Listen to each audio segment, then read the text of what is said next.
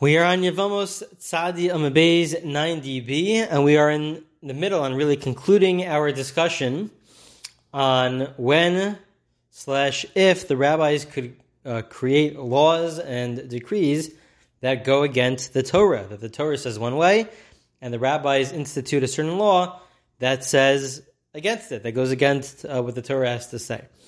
And so we have two final uh, cases that we'll discuss to see if if uh, it's actually true. Is it is it true that the rabbis um, could uh, make a ruling that goes against what uh, the Torah says? So just a quick review of what we've had in the past, the different exceptions that we've, different cases, scenarios where the rabbis are in fact allowed to say something, make a ruling that goes against the Torah.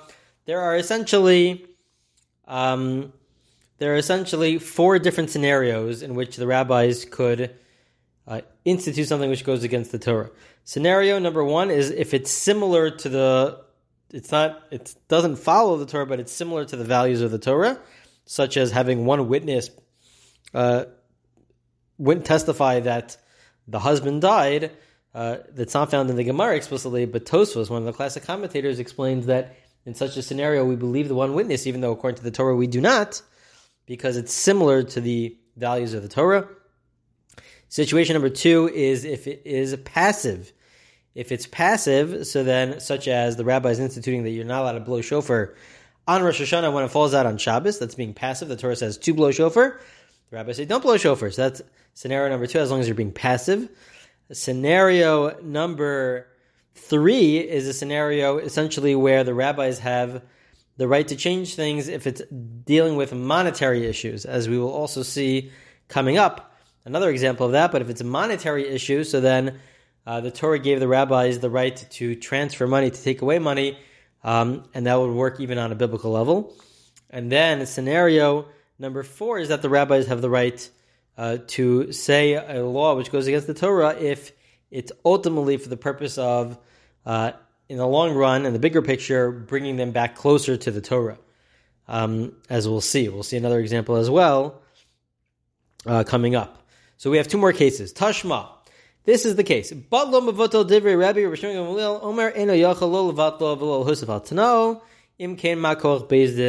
yafa. So the case is as follows. We're discussing a case of a get, a divorce document. So by Torah law, uh, a person gives a get. The way it works is that a husband gives a get to his wife, a divorce document, and then they're divorced. Now, he doesn't have to give it directly. He could also appoint a shaliach, a messenger, to give the divorce document to his wife. On a biblical level, even after he appoints the messenger, the messenger has the divorce document, and he has to give it to the wife. But even if the messenger is away, on a biblical level, the husband, if he's in front of witnesses or if he's in front of a court, he could nullify, he could cancel the messenger and cancel the divorce document to say that no, it shouldn't go through, even though the messenger doesn't know about it. They don't they don't know about the fact that the husband actually um, canceled uh, the get, the divorce, the, the divorce document, but on a biblical level that worked. The rabbi said that this could lead to a lot of problems, right? As you can imagine. Uh, the messenger's going. He gives the divorce document to the wife. The wife thinks that she's divorced. She's going to marry somebody else. Meantime, the whole in the, in the, the, the whole thing is is not true. The the husband, in the meantime, uh, canceled this divorce document. It didn't go through, and she really thinks that she's divorced. The husband knows that she's not divorced. She's going to marry somebody else when she's not allowed to marry somebody else. So it's going to lead to many problems. So the rabbi said, you know what? Even though it's true on a biblical level that it works, on a rabbinic level, it you're not allowed to do it. You're not allowed to do it. What happens if you're not you're not allowed to nullify and cancel uh, the get uh, once you give it to the messenger?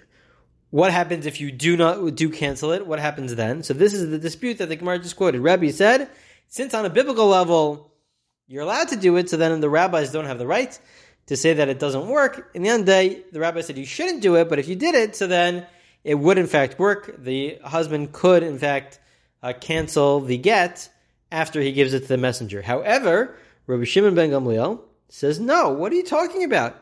If you're going to tell me that the husband could nullify the, the whole uh, process here without anybody else know, without telling it just in front of witnesses that are in front of him, but without notifying the messenger, the wife, uh, so then, uh, then what, what's the point of making the ruling to begin with? Then it undoes it, the entire ruling, um, and uh, the rabbis really have no power in the end. If you're going to tell me that it's not that it's not uh, that it's if you're going to tell me that it actually is nullified, that we follow the the biblical law. So Rishon Gamliel says, at the end of the day, the rabbis have the right to say that the get is not is a good get, that you do not have the right to nullify it, to cancel the get. On a biblical level, you do have that option. On a rabbinic level, they said no, it does not work. And so this is a big question, asks the Gemara. Uh,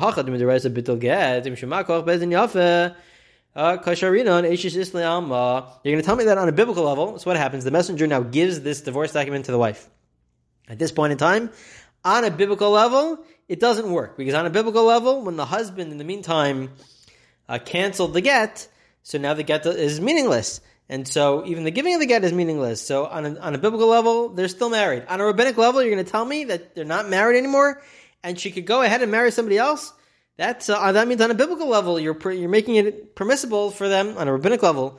You're making it permissible for them to uh, for her to commit adultery essentially because she's marrying somebody else. On a biblical level, it's not allowed. How could, how could this work? You're going against the Torah. So the Gemara says as follows. That's the question. The Gemara says no. Man de mekadesh adaita de rabbanan mekadesh fafgina rabbanan likidushin. Essentially as follows. Uh, there's a lot to discuss here, but we won't be discussing this at length, but there's a lot to talk about. But essentially, when a couple gets married, they get married based on the consent of the rabbis. In fact, when you give, when you get engaged, when you give the ring, you say Kedas Moshe Yisrael that this should, this is your ring uh, in which we're getting engaged with, um, and it should work Kedas Moshe Yisrael based on the knowledge and the approval of Moshe and and uh, the rabbis and the Jewish people. Uh, so step number one is that whenever a person gets married, it's based on the consent of the rabbis. The rabbis here, they don't want them to be married anymore because on a rabbinic level, the get is a get. So what could the rabbis do? Afkina rabbanon kedushin. What do the rabbis have the right to do? In the original engagement, when they got engaged and he gave her a ring or any other uh, monetary equivalent uh, of a ring, so he gives it to her. So originally we interpret that to mean that they're engaged, halachically engaged. That's the that's the step of the engagement.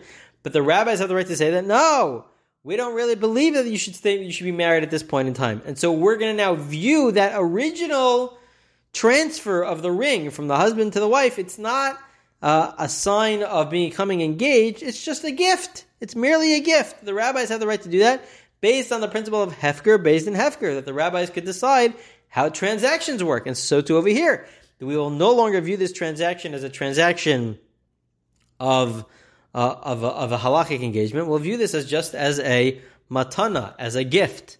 Um, and so that's what the Gemara that's what the Gemara says. So any time we're on a rabbinic level, specifically this case, on a rabbinic level, it is a divorce because he the husband gave it to a messenger. After the messenger left, the husband now wants to cancel the get. On a biblical level, it works to cancel it, and nothing happened. But on a rabbinic level, we say that no, it's a good divorce. Why is it a good divorce? How could it work if on a biblical level it doesn't work? The way it works even on a biblical level is to say that the entire marriage was undone. We retroactively undo the entire marriage because at the time of the giving of the ring, we don't view that as part of the process of the marriage. We view that as just giving a gift.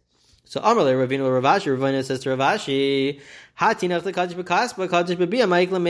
understand if you get engaged with a ring. So then that's a monetary issue. So the rabbis have the right to uh, reframe and, and and and perceive and, and look at the situation differently. It's not one of a marriage, but it's one of giving a gift. Um, but what are you going to do if they get engaged? It's possible to get engaged through bia, through sexual relations. That's another way of becoming engaged. So, how, how, what are we going to do then? They had sexual relations for the purpose of, of getting engaged. So the Gemara answers uh, a very important line: Vishavina roaban libi lasabilas nus. And also, this rule also requires analysis that we don't have time for. But essentially, the rabbi said that no, just just like they have the right to reinterpret the transaction, I don't know, the transaction, the transfer of the money of the ring from the husband to the wife is not for the sake of marriage, but for the sake of just giving a gift. So too, they have the right to say that because the entire engagement, anyways, and the entire marriage, anyways, is, is based on the consent of the rabbis, they could say that when you had sexual relations originally for the sake of marriage, no, it's not true. We will interpret that we, the Beis Din, the court will interpret that to say that it's not for the purposes of marriage, it was really just for the purposes of having sexual relations in and of itself, but not for the purposes of marriage. And so therefore they were never married to begin with. Whether it's be, when you give a ring, whether it's when they had sexual relations to get engaged, a halachic engagement, which then leads to the marriage. Uh, in either case, because every marriage is based on the consent of the rabbis. If the rabbis don't want it, because such as in our case where you gave a get, you gave a divorce document, so then we will retroactively view and interpret the original engagement as not really being an engagement, either to that you gave a gift or that the sexual relations wasn't for the purpose of marriage. There's ways for them to figure it out. Now, just to point out, we cannot apply this principle across the board. We cannot say, oh, if there's, let's say, an aguna situation, if there's a woman whose husband is away and we don't know if the husband's alive or dead, so she can never remarry uh, because maybe he's alive and we have no witnesses, so maybe we should say, no, uh, the rabbis retroactively undo the entire marriage. It would be a great solution. Uh, but uh, this is already addressed by the commentators, and they say that only in this case does it work because you've already started the process of the divorce process. Because since you already wrote the get, you gave it to the messengers, you've already started the process, so then the rabbis have the right to say that retroactively we'll say it's as if you weren't married. But if you never even started the process, so then we can't say for this woman whose husband is lost and there's no way to prove whether the husband's alive or not, uh, so then we will not say, oh, let us retroactively undo the entire marriage. That we don't have the right to do because there was never a beginning of that process of divorce. Okay, that is all case number one. Now we have case number two. Tashma. Amar Rabbi ben Yaakov. Rabbi ben Yaakov said, Shamati shebezin makin v'oshin shalom min Torah v'lil avra al Torah elas siyag Torah. He said that there are various scenarios where the court has the right, and they have, uh, punished even if, according to the Torah law, they shouldn't punish or they shouldn't get such a severe punishment, the court system did give them a severe punishment, or they gave them a punishment. Why? The, so that there's a siyag Torah, so that there's some sort of fence around the Torah to teach people a lesson. What are some examples?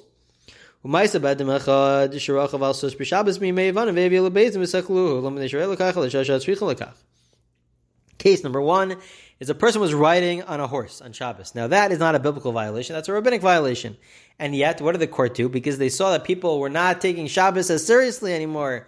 So then, what did they decide to do? They decided to give this person the death penalty. They have, and they have the right to do that. On a biblical level, you can't give the death penalty. There's nothing wrong with it. There's not, on a biblical level, there's nothing wrong with riding on a horse on Shabbos. On a rabbinic level, it's forbidden. Uh, but still, the rabbis said they decided to, to give him uh, the death penalty. Why did they do this? because so many people were being um, were, were not taking Shabbos seriously, so therefore they wanted to teach everybody a lesson. In all these cases, it's really to teach a lesson. The next case as well. What's the case? Shuv ma'isa b'adam echad sheitiach beishu tachas ata'ena ve'evil lebezdin v'hilkuhu. Lo m'nei lekach l'shashat tzricha lekach. Case number two is a case where uh, a couple, they have sexual relations in public. They have sex, sexual relations in public. Um, and uh, this is, uh, even though on a biblical level it's not deserving of death, it's a husband and wife, it's not deserving of death, but because it's so inappropriate, the rabbis decided to uh, give um, give the person uh, malchus, uh, lashes, for what they did. So how can they do this on a biblical level? None of this is allowed. On a rabbinic level, all of a sudden they're giving them these punishments. So the Gemara here answers the same answer that we had earlier, a previous answer. Mig der milsa shiny that in these cases, what's the purpose of doing all this? The purpose of doing this, even though you're violating the Torah in the short term, but it's really for the, to, for them to learn a lesson, for them to learn the lesson that you have to keep Shabbos seriously, for them to learn the lesson that you can't. Uh, uh, it's uh, it's disgusting, and you can't have sexual relations in public. To keep that which should be private private, um, and that's really the purpose. That's what they're trying to teach them. To teach them the purpose. They even though they violated, they went against what the Torah had to say initially but ultimately it was for the purpose of um, teaching them a lesson. That is all case number two. And again, that now concludes our discussion on uh, this big discussion on when or if uh, could the rabbis create a law that goes against the Torah. So again, just a very quick review is that we had four cases essentially. One is when it's passive. One is when it's ultimately to bring them closer to uh, to the Torah. It's for them to learn a lesson and uh, to bring them closer to the Torah. Case number three is that if it's similar to the Torah, that's also a vague way of putting it, but it's uh, it's it's something which is uh, similar uh, to the Torah, so then it would be allowed. And case number four is when it's hefker based and hefker, when we're dealing with monetary issues. So then there's a special power that the rabbis have when it comes to monetary issues. Okay, just a few more lines in the Gemara, and then we'll conclude the Gemara for this week's stuff. The Gemara now is going back to the Mishnah of all these different ramifications. What happens if you have one witness who said the husband died, she went ahead and remarried, and then the first husband comes back? So what happens? So the Mishnah said, "Lo law." Essentially, the first husband nor the second husband, they can't. If they're kohanim, they have no right to become uh, impure to bury the wife. For the second husband, it makes sense because they were never married. What about the first husband? So the Gemara says, "Minalan l'sheira karavelav." That you're only allowed to go to your to your relative, i.e., your wife, Amar Mar Sherezu Ishto. You're allowed to become impure as a Kohen. You're allowed to become impure to bury your own wife. You have an obligation to bury your wife. But the verse also says, "V'ksiv lo yitama baal ba'amav lehechalo." Yesh baal shematama v'yesh baal she'ematama. That there's a there's a, we expand a, we we explain the verse uh, to say that um, to say that lo yitamababa mav lehechalo, that there are certain husbands where they could become impure, certain husbands where they cannot become impure. Ha metame who leishto kshira psula. If your wife, again, this is all for kohanim. So if your wife is kosher, you're supposed to be married to your wife, stay married to your wife. So then you have an obligation to bury your wife, and then you can become impure even if you are a kohen. However, if it's an ishta psula that really you can't stay married, and since we're dealing with a kohen, so even for a kohen, you can't stay married to, to this wife because this wife even though it was against her will and she didn't even know about it, but in the end of the day, she committed a, uh, the act of adultery. So for the Kohanim, they're not allowed to stay married, because specifically for the Kohanim, because even if it was under duress and without knowing about it, uh, so then it would still be viewed as disqualified, and therefore, since she's an ishta psula, even though he never really gave her a get, the divorce document yet, he would not be, he's not allowed to uh, bury her, and he cannot become impure as a result of that. Okay, that's one uh, another ramification that applies if the husband comes back. Another one. Both the first husband and the second husband in general, they benefit from the wife in the sense that uh, whatever she finds then goes back to the husband in terms of monetary issues. If she finds something, the husband now owns it. But we don't say that in this case. The second husband doesn't surely doesn't own anything that she finds because they were never actually married. What about the first husband? The reason, the whole reason why we say on a rabbinic level that the husband uh, should acquire anything that she finds is so that there's no fighting between them. We don't want to have any fighting between them. We don't want him to get all upset that she found something and it's all hers. And so therefore we say that, you know what, uh, give it uh, give it to the husband, and she also gets other things in return. Uh, but so that there's no fighting, there's no anger in the home. We want shalom bayis. But over here, we want them to be upset with each other. Why? We want to make sure that they actually get divorced. We're trying to create an incentive where they are getting divorced. How are we going to create an incentive for them to get divorced? By saying that he does not get whatever she finds. Finally, uh, two more, but Maisei Adeha, in addition to this, uh, the first husband and the second husband, they do not get anything that she makes, not just what she finds, but anything that uh, she makes for a living, any, any salary that she has doesn't go back to the husband, even though in general it does. Time of my Amri Rabban Maisei Adela Baila Mishum Dekachla Mizoni Hacha came into Mizoni Lavdi Day. Why is it that on a rabbinic level we say that anything that she makes goes to the husband?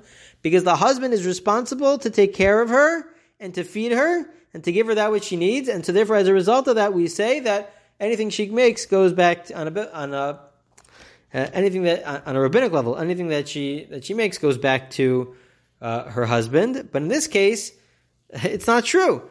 He has no obligation to support her. He's not supposed to support her. They're supposed to get divorced, and as a result of that, we'll say that anything that she makes stays with her. It doesn't go to the husband.